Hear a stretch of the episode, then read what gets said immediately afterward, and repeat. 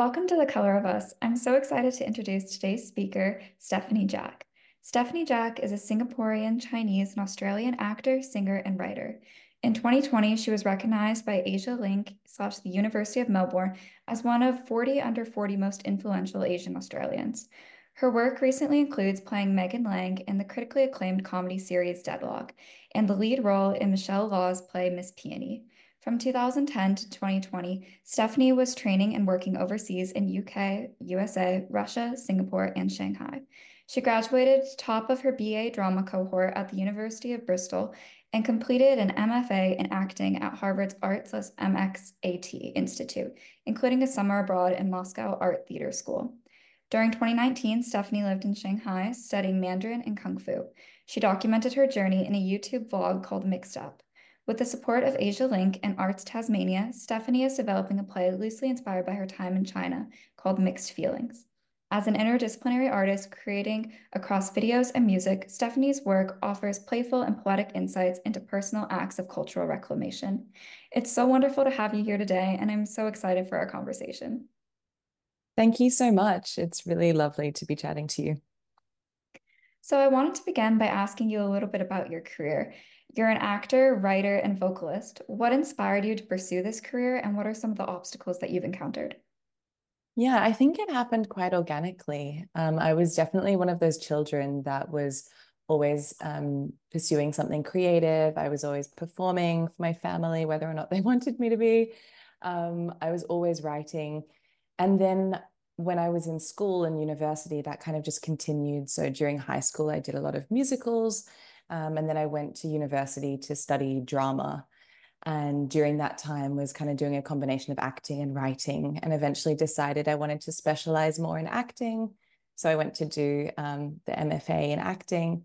Um, and I think when I graduated, there was also that necessity as an actor. It can be very hard to just pursue acting and to have a full kind of career and income just from that. So I kind of went back to also being a vocalist and a writer. But the really nice thing I find, particularly with writing, and to some extent with being a vocalist, is that it gets me to, it gives me the ability to explore being multiracial and to um, sort of talk about that identity in a way that I don't necessarily get that opportunity as an actor if it's someone else's show or someone else's kind of script.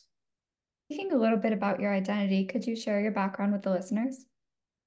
Yeah, so I am um, Asian Australian. So my mother is Singaporean Chinese, and my father is white Australian of mostly Scottish and English descent. Um, I grew up in Australia, and then I, well, as you kind of mentioned in the introduction, I ended up living in um, a number of different places as an adult, and I am now back um, in Australia as of 2020. That's wonderful. So, being an actress, how do you feel being multiracial has influenced your craft? And what are your thoughts on multiracial representation in film and media? Yeah, I think it's influenced um, maybe not so much my craft, but just this shape of my career. It has influenced it an enormous amount. I think that there's a constant conversation around what roles are appropriate for me to play or audition for. Um, there's definitely a lack of roles that perfectly fit, at least um, perfectly fit my racial identity. Um, it's great when there are roles where that's left quite open um, and any actor can kind of come on board the project. And I've definitely had really amazing experiences where there haven't there hasn't been anything specific written and then they've maybe asked me what kind of um, family name do you feel comfortable with your character having and there's been that ability to have that input which is amazing. But I wouldn't say that's the norm. I think the norm is that there's something quite specific and I have to decide whether or not I feel comfortable doing it, whether it's that the character is, you know, supposed to be Chinese Australian and not mixed. And do I feel comfortable in that role? And sometimes the answer will be yes, and sometimes it will be no. It will really depend on the type of character and what their struggles are, um, or what their kind of family, yeah, what their situation is and what languages they speak and those kinds of things. So it can get quite, it's sort of, you know, obviously as an actor, um, negotiating this career can also can always be quite difficult. But with that added layer, it can be um, quite complex, I think, for myself and even for my agents as well. Like you were saying, I've noticed how in a lot of films, mixed race actors and actresses are often cast as monoracial characters based on their specific identity. I've noticed that there's typically a lack of multiracial protagonists within media. Why do you think that is? I think maybe initially, I mean, if we go quite far back, it might have just been because it was quite a small um, minority of people who were multiracial. Of course, that's changed enormously over the past, you know, sort of 100 years or, and a lot more over the past maybe 50 years. And so, but I also think that it takes the industry a long time to catch up to those things. And I think there's um, maybe a certain amount of, I don't know if it's necessarily laziness or just a fear of doing something new um, or having to do something new. So for, you know, writers, casting directors, and all of that. I just wonder sometimes if they're kind of afraid to do something different to what they've always been doing. And as a result, um, not taking those steps, which is then really detrimental for everyone who's multiracial and like looking for that representation and needing that representation. Um, yeah, but I, I mean, I do think it's obviously changing now, but maybe not at the rate we wish it was. I want to talk a bit about your YouTube project called Mixed Up. Can you tell the listeners a bit about that and what inspired you to start the project? Yeah, so Mixed Up is a YouTube series that explores being mixed and explores Chinese culture. I started it in 2019 when I moved to China, when I moved to Shanghai to study Mandarin and Kung Fu. And I, at the time, I remember um, searching um, on YouTube and trying to find something similar. Like, particularly, I was trying to find someone who was mixed, who had some um, Chinese heritage and who was going to China. And I remember just not really being able to find anything in that realm. And so I thought, okay, maybe this is a space that people will be interested in, and I'll document my own journey. So I made some quite personal vlogs around my own experience of um, being there. And then I also started to interview people about um, topics that I thought might be interesting, such as, you know, what the differences were between, um, you know, being an Asian male in China versus America and things like that. So um, it sort of broadened its scope a little bit. Yeah. I love that you embrace both your multicultural identity as well as your multiracial identity. What do you see as the intersections between race and culture? And is it important for conversations about multiculturalism to also include multiracialism or vice versa? Yeah, yeah. I really, really love this question. It made me think a lot. I so one of the first things I was thinking of is so I've done those in terms of multiracialism. So I've done those, as I'm sure a lot of us have, those DNA tests where you, you know, can see your ancestry. And it was it was essentially what I assumed it would be, but it was basically I'm 50% Southern Chinese and then 35% Scottish and like 15% English.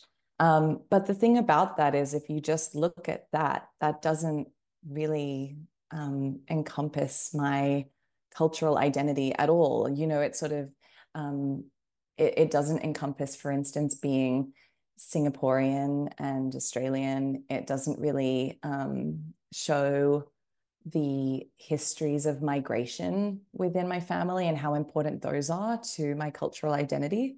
So I think it's really, um, for me, I feel like talking about multiracialism and talking about multiculturalism are sort of quite impossible to separate. I feel like I constantly have to be talking about both of them for it to feel um, representative of me and my full identity in a way.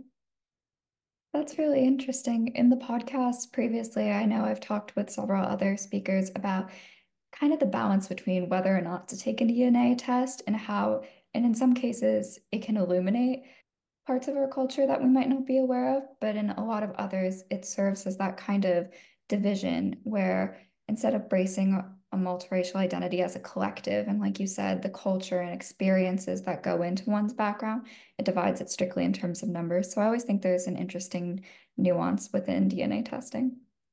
Yeah, I agree. It's, yeah, it's quite strange. I mean, even when I think about the ways we talk about ourselves as mixed people and some of the terminology, I always find, I occasionally find myself saying that I'm half Chinese and words like that, but the words don't feel right.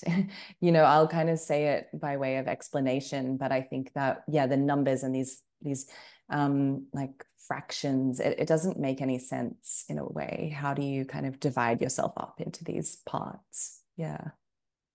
Speaking of your Asian culture, I read in an interview that you decided to learn Chinese. Do you speak and write in Chinese? And if so, Mandarin, Cantonese, what specific dialogue? And at what age did you begin to learn the language? Also, what was the experience like being bilingual? Yeah, um, please prompt me if I forget to answer part of that. but um, but yeah, so in terms of the first part of the question, so I speak com basic conversational Mandarin now. I also can text and read basic um, Mandarin and more basic Chinese. And I can speak a very, very, very small amount of Fuzhou dialect, which is my mum's family's dialect. Um, my mom actually speaks about five different dialects of Chinese, and she, um, I think, partly because of that, when I was a child, I didn't actually really speak Chinese at all. I think partly it was because there were so many dialects being spoken in my family that it was hard to know which one to maybe choose or focus on. And also because I was growing up primarily in Australia. And even though I was going on trips to, you know, Asia with my mom, I was still within this quite um, dominantly white English speaking context. And it was really hard to learn um, the language. And so I actually only really properly started to feel um, confident with Mandarin and started to use it when I was 27. And that's basically when I moved to China and I was fully immersed and actually going to Chinese classes every morning um, for a year and really, really learning it um, almost from scratch. You know, obviously I had been exposed to it a lot, but I was, yeah, I kind of really went back to basics and like learned it properly that way. So I feel significantly more confident with the language now, but it's definitely not something that I, um, it's something that I've definitely struggled with um, in the past. Yeah. Well, that's really impressive that you were able to learn as an adult. For me, my father's Indian, and I didn't grow up speaking either Hindi or Tamil, which is the language from the part of India he's from. But now that I'm getting older and about to enter college, it's something that I really want to try to pursue, but it's incredibly difficult when you don't grow up speaking the language. Now that you're back in Australia, what are ways that you're trying to keep your connection to the language so you don't forget it? Yeah, I mean, I can talk to my mum. Um, that's really helpful, and we try to practice as much as possible. Um, I also have some Chinese friends here who I'm able to speak to in Chinese um, and listen to. I think, though, that it's a constant, yeah, it's a constant struggle finding ways to feel sort of immersed in the language. And I do think that it would be the ideal scenario would be to spend a period of time every year immersed in the language to not sort of lose it.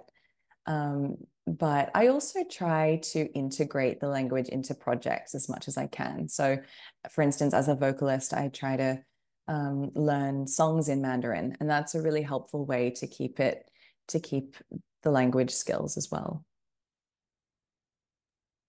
How does learning the language help you connect to that part of your identity?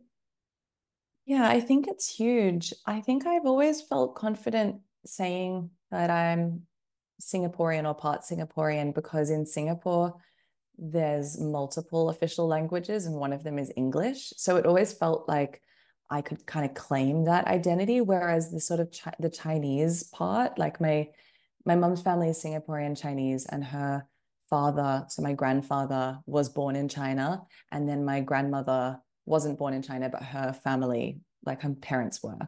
So you know, the Chinese heritage is quite recent, um, I would say, but I felt quite disconnected from it simply because of my lack of Chinese language skills. And so I think that um, learning to speak Mandarin has really increased the confidence with which I kind of feel ownership over the Chinese aspect of my identity. And then it sort of created this because all my ancestors on that side ultimately are from China. um, it sort of created this sense of maybe this kind of connection to ancestry in a way that I that I didn't feel before. You've lived in many different countries and cities. Have there been any differences in how you're perceived as a multiracial individual across these different areas you've lived in? Yeah, definitely. So I grew up until I was 18 in Australia. I think during that time I was around a lot of white friends, white family. I think I I still had a lot of influences from my mom in terms of um, always learning about Chinese culture, but I definitely felt I definitely felt like a lot of the time I was really um, more in kind of a white space. And I think I identified that way as a result. And then I moved to the UK for university. And I think during that, even during that time, I don't think I was delving into my racial identity a lot. I felt like during that period of time living in England, if anything, I was more thinking about class rather than race. And I think maybe that's just um, something to do with um, to do with England and the fact that class can seem quite present there. Um, moving to the US for for grad school to do my MFA, suddenly I felt like I was really kind of looking at my racial identity and able to talk about it, and that there was so much more conversation about it, and that the Asian American community was was really um, becoming so much more empowered. So that was really exciting. I think in terms of how I've been perceived in Asia, um, it it differs quite a lot. Within Singapore, I think there's more. Uh, there are definitely more well-known people in Singapore who are mixed and potentially even white and Asian. So I think there's more of an acceptance there that I am mixed. Whereas in China, I was generally perceived as white. They often thought that I was Spanish or Portuguese or something. They would kind of just guess that I was from Europe. Um, so that was quite that could in some time in some cases be quite alienating, especially because I was going there to reconnect with my heritage. But I think that in that instance, that was where language came into play. And if I could speak some Mandarin and explain to them that my mom and her family was Chinese, then they would actually be quite welcoming. Um, so yeah, it has it has definitely varied a lot in the different places but I think I've also over time um, become a little more comfortable sitting with that confusion and with that fluidity and the fact that it, it will change and shift depending on where I am. At The Color of Us, the mission is to raise awareness, foster connection and conversation, and elevate the voices of mixed race youth. As we conclude our conversation for today, is there any advice that you would give to my generation of multiracial, multicultural youth? Yeah, I think one of the biggest things I would say is being able to feel confident and being able to feel ownership over all the different parts of your cultural and racial identity is so important. Um, and I think if it feels like there is an imbalance somewhere, or if there is something that you know someone's not sure if they can feel ownership over really interrogating that and finding ways to sort of rebalance things or finding ways to to be able to feel that confidence because i think it's really important um, to have that. I know there have been times in my life when i felt like there's this great imbalance potentially because of the societies i've been raised in or the education that i've had and it's been really one of the most fulfilling things to be able to feel a little more um, confident in sort of speaking about all the different identities um, that I have. And so that's one of, the, I would say that's probably one of the biggest things. And then I think also just, I sort of wish that I had started to explore it a little earlier because there are things like, for instance, learning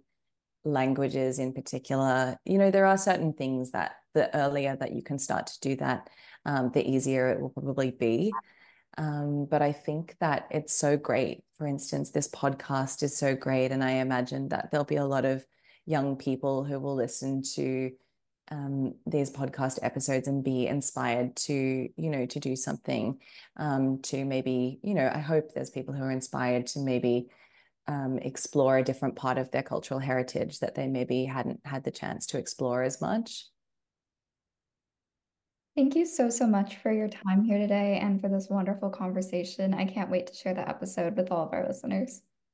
Thank you so much for having me. It's really exciting the work that you're doing. So it's such a pleasure to be a part of it.